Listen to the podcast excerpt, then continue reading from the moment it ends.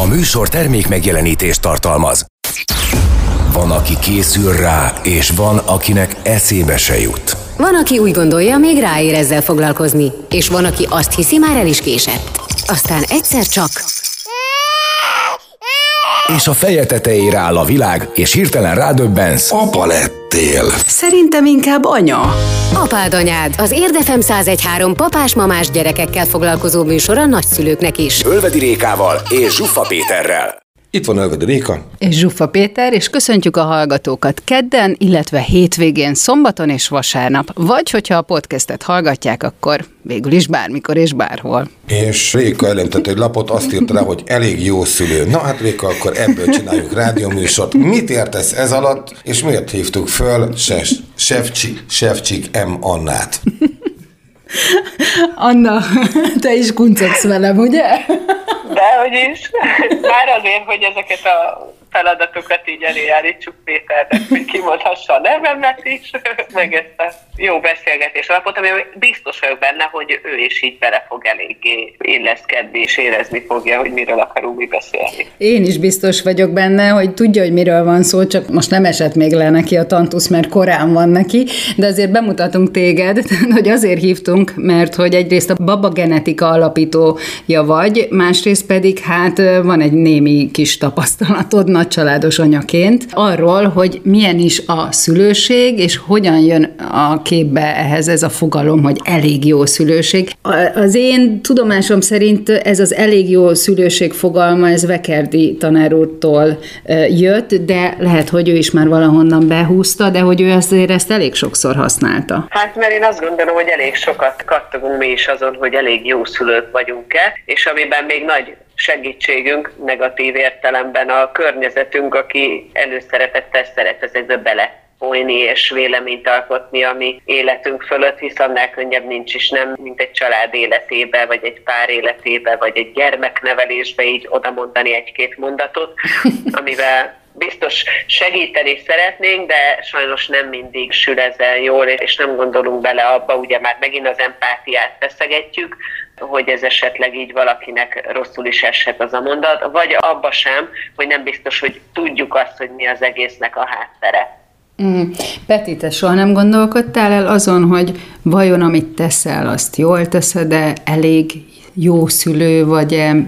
Hát nekem, nekem van egy kialakult életstratégiám, ez a évek alatt magától alakult kis spontán módon. Én nagyjából naponta, de két naponta egyszer biztosan este tartok egy ilyen önrevíziót, amikor uh-huh. lepörgetem a legkritikusabb cikis problémákat, és azoknál megállapítom, hogy már megint nem avatkoztam be, már megint nem léptem valamit, talán így a jobb, ha nem, izé, nem feszítem, ha nem, tehát hogy vannak szituációk, ahol bizony, hát lenne mit mondani, viszont van egy, egy, dolog, ami fölírja hogy mit lehet és mit nem. Egy családi konfliktus mindig van, gyerekeknél valami, stb.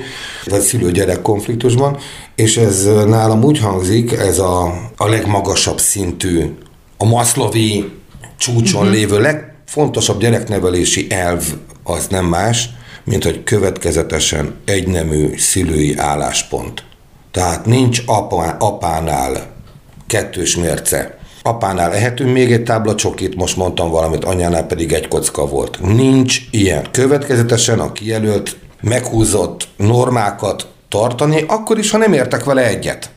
Hogyha vitatnám, nem tehetem meg akkor ott, nem kezdeményezek vitát a katával arról, párommal arról, hogy figyelj már, figyelj, hogy legyen már még egy darab izét, mit tudom én, édességet a édességidőben, mert megmondtuk, hogy ennyi van. És bár egyébként a belső hangom azt mondja, hogy most ezt ördöget lehetne még egyet. Hát most miért ne lehetne? De nem, megvan, ma tartom magam ehhez. Mert ha rés van a falon, akkor, akkor ez nem jó. Tehát akkor válaszolva a kérdésemre, De... igen, szoktál ezen gondolkodni, hogy jót tettem, vagy nem tettem. Igen, tehát ezt vizsgálom, hogy, hogy az egy nem legyen a, a szülői pajzs. Na, ezt hát jól teszem? Abszolút jól teszed, de ezt én is, mint szülő tudom neked mondani, és egyetértek, bár mondjuk sajnos én el szoktam ebben néha vérezni. Szerintem a pillanat... legtöbb anya, bocsánat, el szokott ebben vérezni. Főleg, amikor a gyerek ott áll előtte, de azért a gyerekek azért ez, ez így tényleg így van, kiválóan érzik, hogy ki az a fél, akihez másodszorra kell, hogy oda menjenek és, és elé álljanak nyilván egyetértek abszolút Péterrel, hogy így hogy gondolkodik, és én is igyekszem ezt itt a férjemmel így megvalósítani. Igazából itt az érdekelne még, ahogy a Péter mondta, hogy itt a végig gondolom, itt a külső jelenetekre gondoltál más emberekkel, vagy a saját gyermeketekkel, ahogy, vagy ezt hogy értetted? Mindenre. Tehát, a, hogyha volt valamilyen konfliktus helyzet a nap folyamán mm, bárkivel, bárhol, ami összezörrenés, vagy valami horzsolódás volt, akkor ezeket én lepergetem százszor, és próbálom megvizsgálni. Ugye nem voltál sútyó Peti fiam? Kérdést teszem fel magamnak, és megállapításni, hogy de, hát az voltál gyermekem, vagy kijön az, hogy nem, nem voltál, te volt, neked volt igazad, pajtás. Na ezt meg kell azért, kell hozzá hideg vér, meg egy kis rátekintés később, mert az ember akkor és ott megvan a győződ, hogy szentő igaza van, és ő egy igazi lovag volt, ami aztán persze utólag kiderül, hogy azért nem mindig így van. De ilyennél volt már olyan, hogy így mondjuk este így akkor abban a csí pillanatodban végig gondoltad, és utána a következő nap oda mentél valakihez, és azt mondtad, hogy figyelj, ne haragudj, én ezt átgondoltam, és így, mert hogy ez hiányzik nagyon sokszor szerintem ezeknél a jeleneteknél is, hogy, hogy utána azt tudjuk mondani, hogy úristen, ne haragudj, végig gondoltam, és sajnálom, hogy ott akkor ezt mondtam neked. Hát nekem ez az erősségem. Te én olyan és elnézést kérek, amit nem is csináltam meg. Egyfelől, másfelől pedig szó se róla. Igen, például egy alkalommal konkrét szituáció, nagyon rövid történet. Addig játszott a lányom a barátnőjével a rolómmal, amíg az meg nem akadt. Na most ez az utolsó olyan működő roló, ahol ha leengedek, akkor éjszakai sötétség van akkor is, amikor én alszom. Ugye a DJ életemből fakad, hogy én reggel jöttem haza, és délután keltem föl. Ez a múlt. Tehát ez akkor, amikor így ment. Na most egyáltalán nem mindegy, hogy be tudsz-e sötétíteni, mert ha besüt a nap, akkor ott nincs alvás. Tehát, és akkor kiakadtam, és követeltem, hogy mondják meg, mi az ördögöt tudtak csinálni a rolómmal, két tizenéves vagy tízes kislány, és ebbéni kiakadásomban annyira megrémültek, hogy nem mertek 20 méternél közelebb hozzám a kertben, mert én meg, meg ugye, és utána ott rá negyed órára már elnézést kértem mindenkitől, töredelmesen. Tényleg ez nagyon csúnya viselkedés volt tőlem. Mit csináltatok a rólóval gyermekeim? Wow, még egy ilyen hozzá, és akkor ne, de ez tényleg. Igazából itt az egész onnan indult, hogy a babagenetika is elkezdett ugye ezzel foglalkozni, hogy mi nagyon küzdünk az ilyen ítélkezés és véleményezés ellen, és megkeresett az egyik blogger ismerősünk, hogy ő kiírta egy posztban azt, hogy neki is elszakadt a cérna, és hogy mit tett ő akkor a gyerekeivel, és hát kapott hideget, meleget. Volt, aki azt mondta, hogy úristen, de jó, hogy ezt kiírtad, és akkor jött a másik fele, aki viszont elkezdte őt tekézni, hogy hát hogy szakadhatott el neki a célna, és ő hogy gondolta, hogy megrengatta a gyerek fülét, és kiabált vele, és nem tudom. És hát ebből indult el, és lett végül egy élőzés is a babagenetikán, meg egy újságcikk, mert azért ez megint egy olyan terület, ugye, amikor valamit Facebookra kiírunk, és akkor ott hirtelen mindenki nagyon okos. De ez szerintem nem csak egy Facebookon, hanem, hanem akár tényleg egy beszélgetésben is egy másik emberrel előjön rendszeresen. Vagy ugye a kedvenc jelenet a, a közértben álló hisztiző gyerek. A kedvencem, tényleg. Igen, igen, mindig együtt érzek a szülővel, mindig. Jön Amióta a szülő vagy, nem? Hát korábban meg csodálkoztam, miért itt neveli, ugye ez a standard, Igen, azért mondtam, hogy amióta szülő. Igen, jön a zene, innen folytatjuk. Ölvedi Réka nő. Ennek azért lehetnek hátrányai. Zsuffa Péter férfi. Ez sem mindig előny. De az igazi kárvallottak azok a hallgatók lesznek, akik nem értik a humorukat. Apád anyád az Érdefem 1013-on minden kedden este 8-tól. Ismétlés szombaton és vasárnap 16 órától. Itt van Ölvedi Réka. És Zsuffa Péter, és beszélgető társunk Sefcsik M. Anna, aki nagycsaládos anya egyrészt, másrészt pedig a Baba Genetika alapítója, és hát felvetettétek ezt a témát, hogy mi is az az elég jó szülőség. Hát ezt ugye nagyon nehéz így megfogalmazni, vagy, vagy behatárolni, hogy mi az, hogy elég jó, mert hát kinek mi ugye? Tehát, hogy ez abszolút családja embere válogatja. Hát meg azért itt vannak a jó kis hozott dolgaink, szerintem induljunk el innen. Uh-huh. Ugye a transgenerációk, és a, mit láttunk a nagyszülőktől, meg a szüleinktől, és mi az, amit így megfogadtunk, hogy mi biztos, hogy nem fogunk így csinálni, uh-huh. és aztán meg valahogy mégiscsak belecsöppelünk abba, hogy úristen, pont ez a... Nem tudom, nektek volt-e ilyen? Ó, nem, volt. dehogy, dehogy, á, soha. Borzalmas.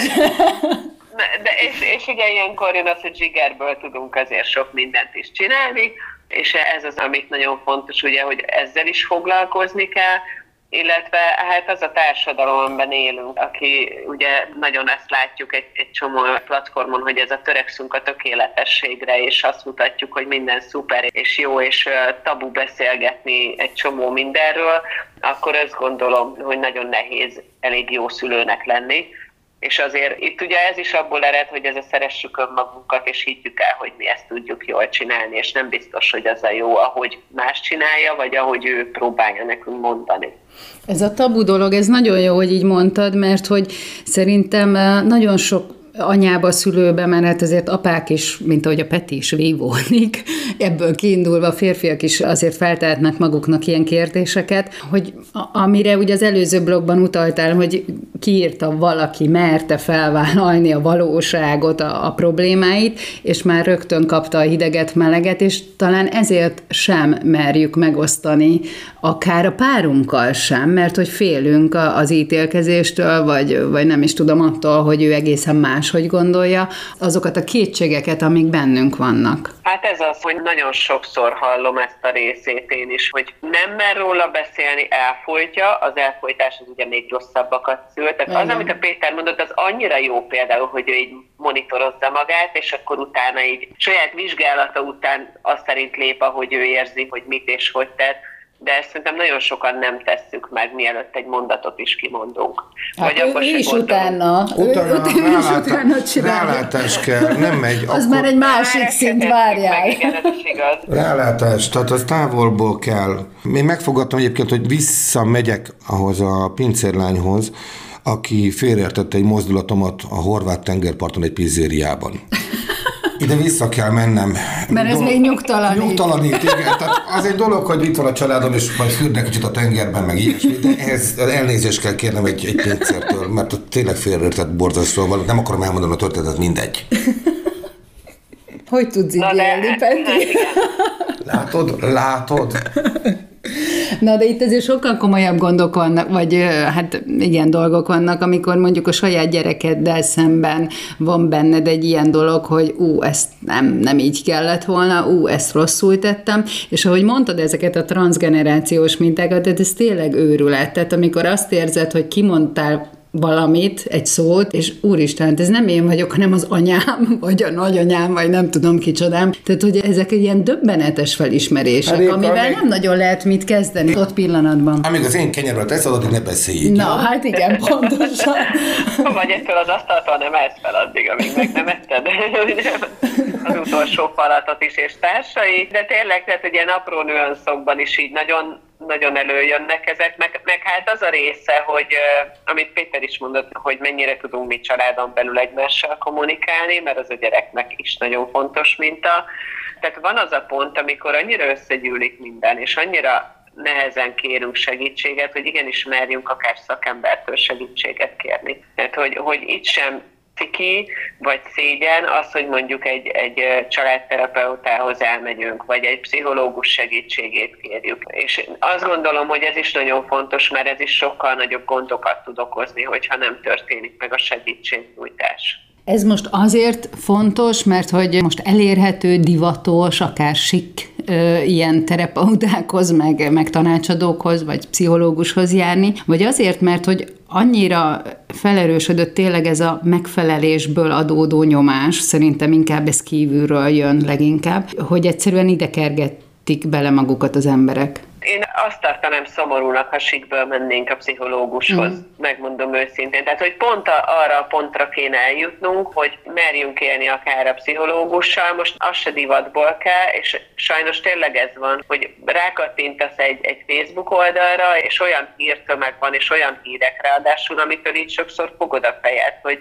hogy jaj, hát ő hogy tud ennyire szépen felöltözve kisminkelve, nem tudom mit, tehát hogy, hogy, hogy tud ő így elmenni a gyerekeivel, és hogy van erre ide ideje különben is, és itt, itt kihangsúlyoznám, hogy nagyon fontos az az én idő, vagy a, vagy a mi idő, a párnak is, hogy, hogy erre legyen így azt gondolom kapacitásunk, mert ezek is rajtunk múlnak, és, és, és ne, ne szégyeljünk egy pszichológustól segítséget kérni, és azt gondolom, hogy sokkal többet tud segíteni egy, egy jó segítő, mint egy Facebookon ki, kiírt poszt. Uh-huh.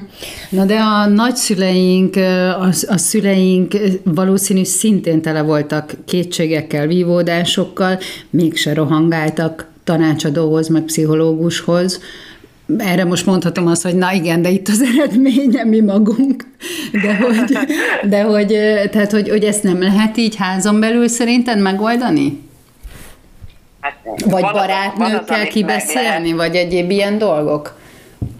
Hát én például tökre azt tapasztalom, hogy vannak olyan barátnőim, akikkel szívesen megosztok ilyeneket, de vannak olyanok, akikkel egyszerűen nem is értjük már egymást, mert nem, nem ugyanott állunk például családilag, nincsen még gyermekük, Aha.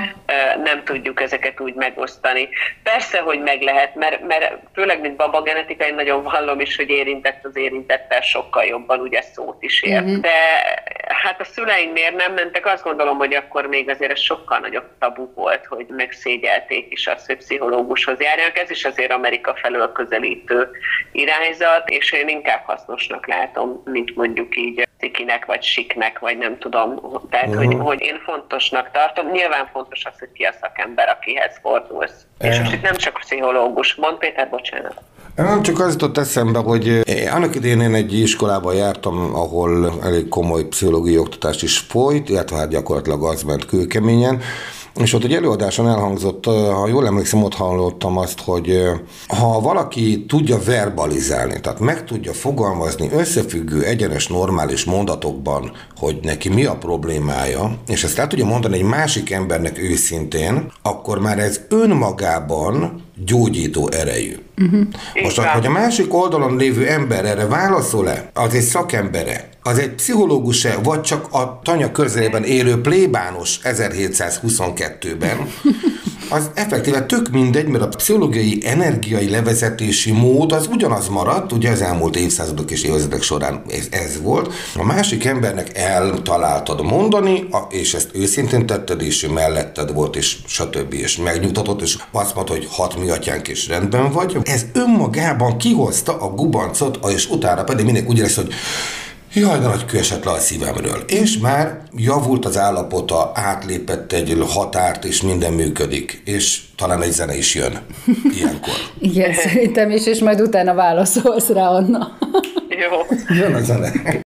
Azt tolja a babakocsit, aki tovább húzza. Páros napokon pedig apa pelenkáz. Amennyiben idehaza van. Majd félreteszem őket, hogy kidobhassa. Apád anyád az Érdefem 1013-on minden kedden este 8-tól szinte konfliktusmentesen. Ismét, ismétlés szombaton és vasárnap 16 órától. Itt van Zsuffa Péter. És Ölvedi Réka. És vendégünk Sevcsik M. Anna. És ugye két minőségében, hát egyfelől a babogenetika alapító. Baba, micsoda? Egyfelől babogenetika alapító Réka, megfolytalak most adásban. Illetve, ugye, a nagycsaládos anyaként segít nekünk, és ugye ott léptünk ki a zene előtt, még ha a kedves hallgató emlékszik. Ha nem hogy... aludtál a Pedi monológiád. Mekkora izé vagy, hát hihetetlen. És én, és én ezzel a nővel rádiózok, és ez egy munkahely. Most ez itt egy munkahely, most képzeld el, na hát akkor ott tartottunk, Ezt hogy... délután. Na, ott tartottunk, hogy... Te mondjad. Hát te mondtad a monológodat. Tudod, mit mondtam, már nem emlékszem. Anna válaszolja. Szóval én abszolút egyetértek a Péterrel ebben, amit mondott, és ugyanezt szoktuk ugye mi is elmondani, így akár a gyász esetében is a feldolgozásra, hogy az a fontos, hogy megtaláld azt a közeget, ami segíteni tud abban, hogy erről tudjál beszélni. Ha neked, nekem például az szokott az egyik legjobb lenni, amikor ki tudok egy kicsit menni a kertbe, kiülök, vagy beülök a fürdőkádba egyedül pár percig, és ezek már segítenek abban, hogy egy kicsit ventiláljak. A megbeszélés meg változó, egy tényleg veszélyes, tehát hogy ezek a social media felületek azt gondolom, hogy ezért nagyon sokszor veszélyesek, bármennyire is tartom, és hiszem azt, hogy nagyon jó kiírni magunkból ezeket, de lehet, hogy jobb, ha megtartjuk magunknak, és nem ilyen széles plénum előtt, mint a blogger is, akit meséltem. Uh-huh. Tehát vezessünk naplót, az is egyfajta megfogalmazás, meg önreflexió lehet. Abszolút. Van, aki használja is ezt, és nagyon jó, de én oda vagyok azért is, amit a, a Péter csinál, hogy így végzongorázza a napját, és úgy végig gondolja. Javaslom, hogy ezt adott pillanatban is akkor így tegyük meg, hogy mondjuk megnézzük, hogy adott pincérnőnek mi lehetett az az, amit akkor jelen, jelzett, és akkor nem visszamenni kell Horvátországba, hanem ott helyben ezt lehet. De tényleg, amit a bundás kenyeresekkel is beszéltünk, hogy ugye van ez a hisztiző gyerek, akit emlegettünk, és pont azt beszélgettük velük, hogy mit csináltok ti ilyenkor, ha láttok így egy, mondjuk egy anyukát, aki ott van a, a kis gyerekével, aki épp hisztizik, és ki hogy reagálja le. Hát én mélyen egyetért, egyet érzek vele, mint igen, hogy a, a szívem szakad a szülőért, mert igen. a gyerek bármiért képes, egy másik csokiért, vagy valami őrültségért, amit ugye fejbe vett, bármiért képes hisztizni, és ennek mindannyian tapasztalói voltunk, tehát az nem, az nem mérvadó, hogy egy gyerek hisztizik é vagy sem. Tehát az, az, az, az tény, hogy fog és hisztizett is. Tehát én azt gondolom, amit a Réka és amit te szerintem, hogy ez az élet része, már pedig nem hullák járnak az ABC-be, hanem emberek, akik élnek, tehát ilyen van. És ilyenkor ti oda mentek és segítetek valahogy?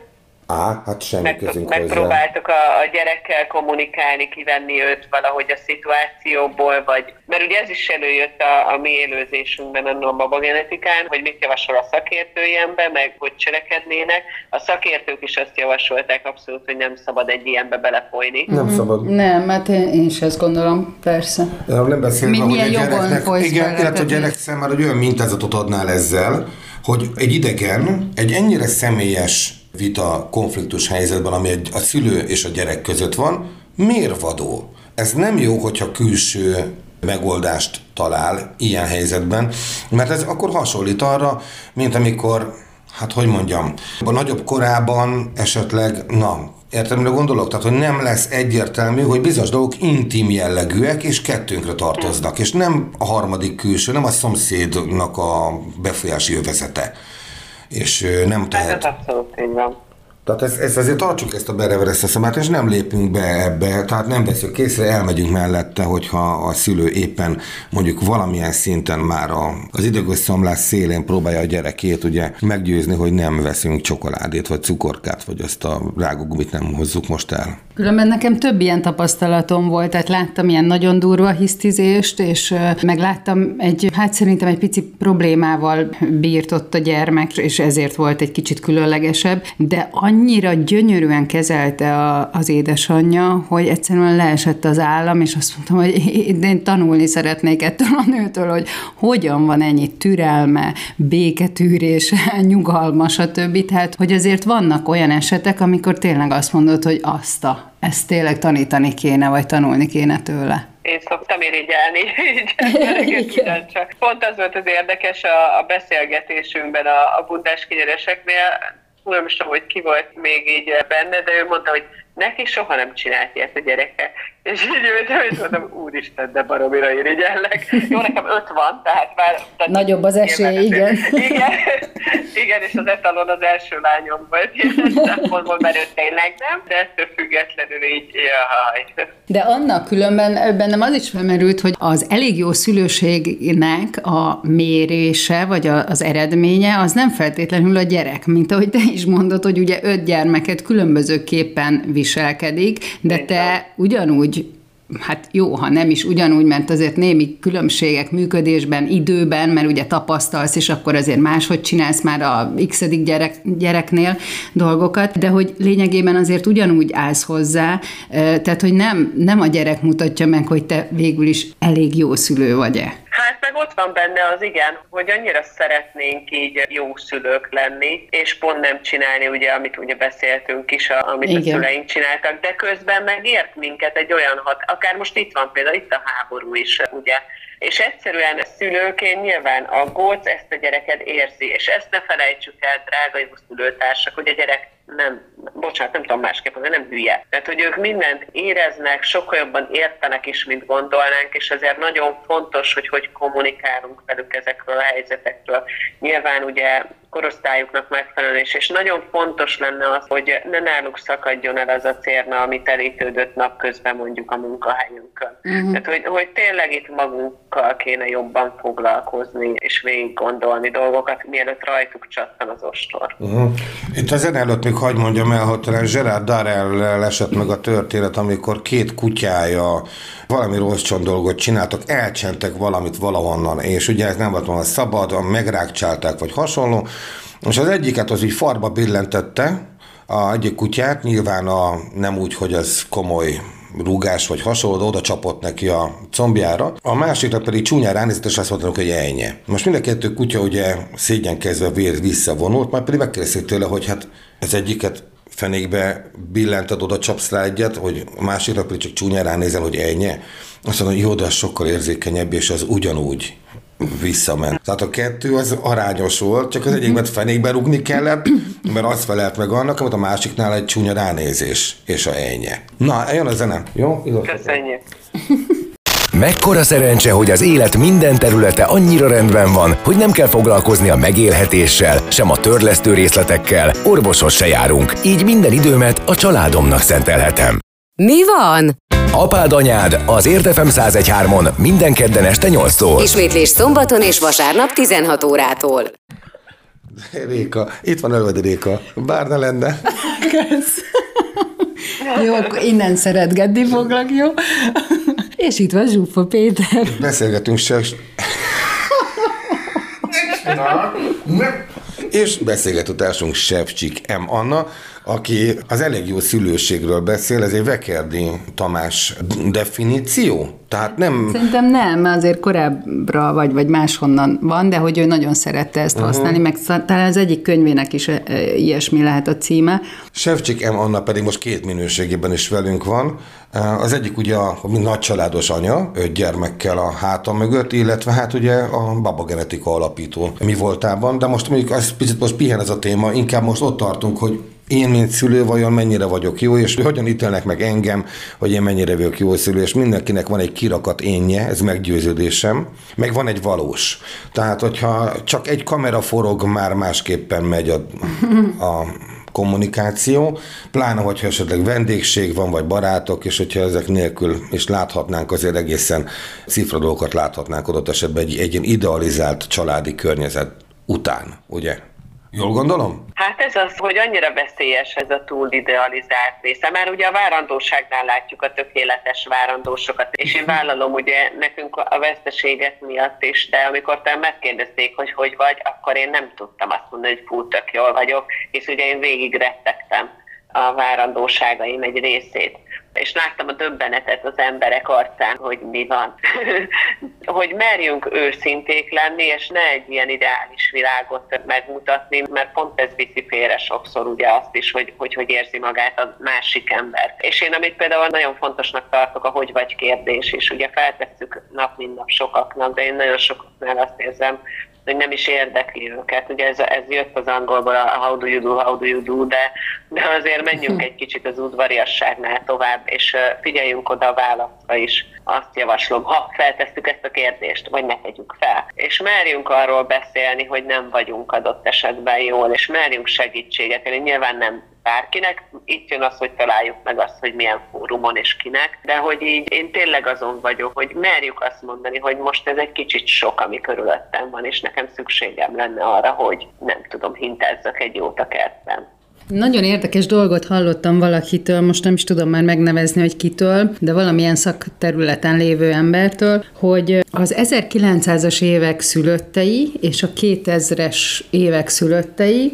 azok összesen lehet őket hasonlítani egymással, tehát ég és föld, és igazából a kettő korban szülöttek nem értik meg egymást. Ezt így a szülőkre és a gyerekekre értette. Tehát, hogy akkora különbségek vannak, hogy egyszerűen ez is már egy gátja annak, hogy te jól érezd magad szülőként, mert ugye most, akik most szülők, azok azért zömében 1900-as születésűek, a gyermekeik meg ugye inkább a 2000-es évek után jöttek a világra, és hogy akkora különbség van a két életfelfogásban, genetikában, mindenben, hogy egyszerűen így itt vannak már eleve különbözőségek, különbségek. Tehát, hogy így nagyjából meg van bélyegezve ez a dolog, hogy te szülőként azért egy elég kemény feladat elé vagy állítva. Hát szerintem ezt a mi szüleink is így érezték.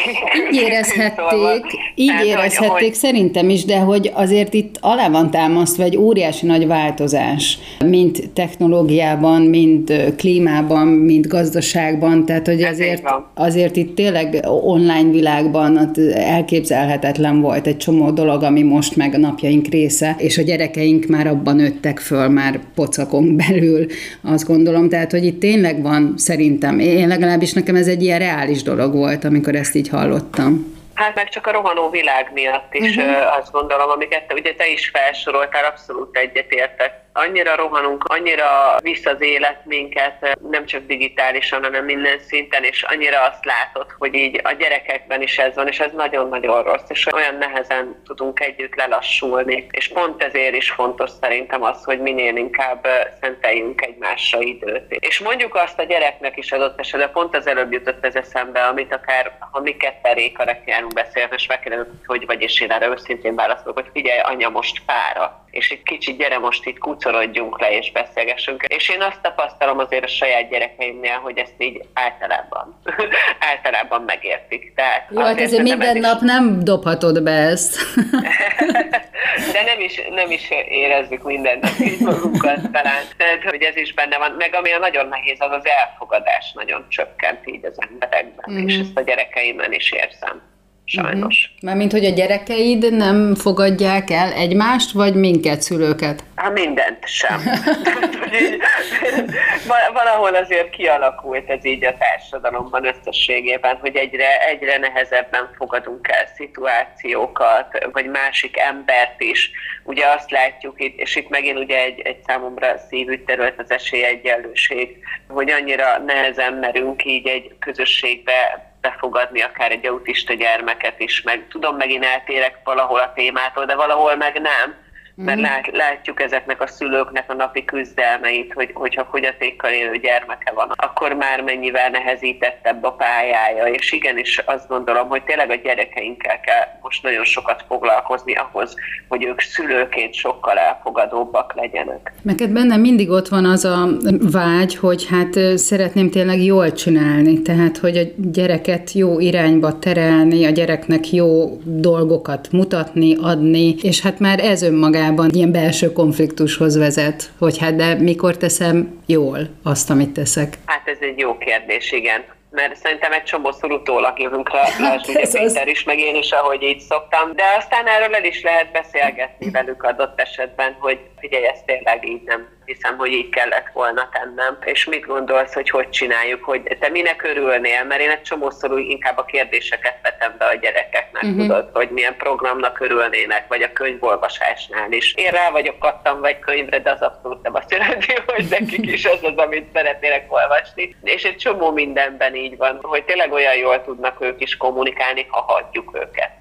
Hmm, meg ha meghallgatjuk őket, igen. Igen, igen, igen. Hát, én azt hiszem egyébként, hogy egy ilyen kulcsfontosságú dolog tud lenni, én a zene előtt és a műsor vége előtt effektíven mondom ezt, hogy nálam az jött be, hogy valamiről mesélek, és beszéltetem is őket. És az általában vacsorához kötődik, ha még ide értem időben, és még le tudok melléjük vetődni az asztalnál, akkor próbálom valami érdekességet mondani, az aznapi, ami eszembe jutott, hogy ilyesmi, illetve ha probléma van, akkor ezt kimondatni velük. Így tudhattam meg, hogy például a nagyobbik lányomnak figyelemzavara volt a suliban, nem tudott koncentrálni, hogy mi vonja el a figyelmét, milyen félelmei vannak, mivel kapcsolatban. Ezeket később akartával ugye a párommal meg megbeszéljük, hogy hát ez a probléma, ez van, de hát tudjuk, hogy a hormonok már indulnak nála. Ez most le fog a tanulmány eredmény. Egyértelmű. Tehát látjuk és tudjuk, és próbálunk kalibráltan fölkészülni arra, ami lesz, amire nem lehet ráadásul. Úgyhogy ezt azért mondtam hogy a végére, mert ugye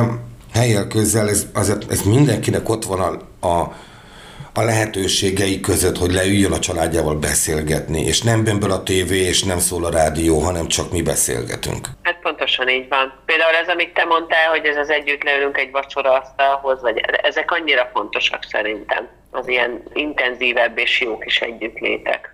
Igen, ez egészet azonnal tönkreteszi, ha közben üvölt a tévé a másik szobában, és éppen mondjuk valami ostoba reklámot kell túl kiabálnom, hogy beszélgessünk komolyan valamiről. Tehát ezért itt a körülmények nagyon fontosak.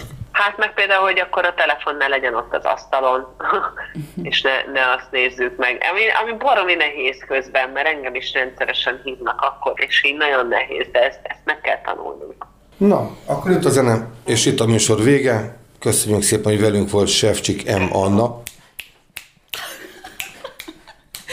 És egy pesgődurralás.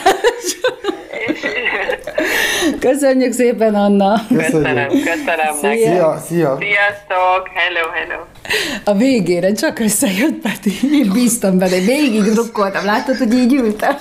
Csúriba volt a kezem. És akkor búcsúzik Ölvedi Réka.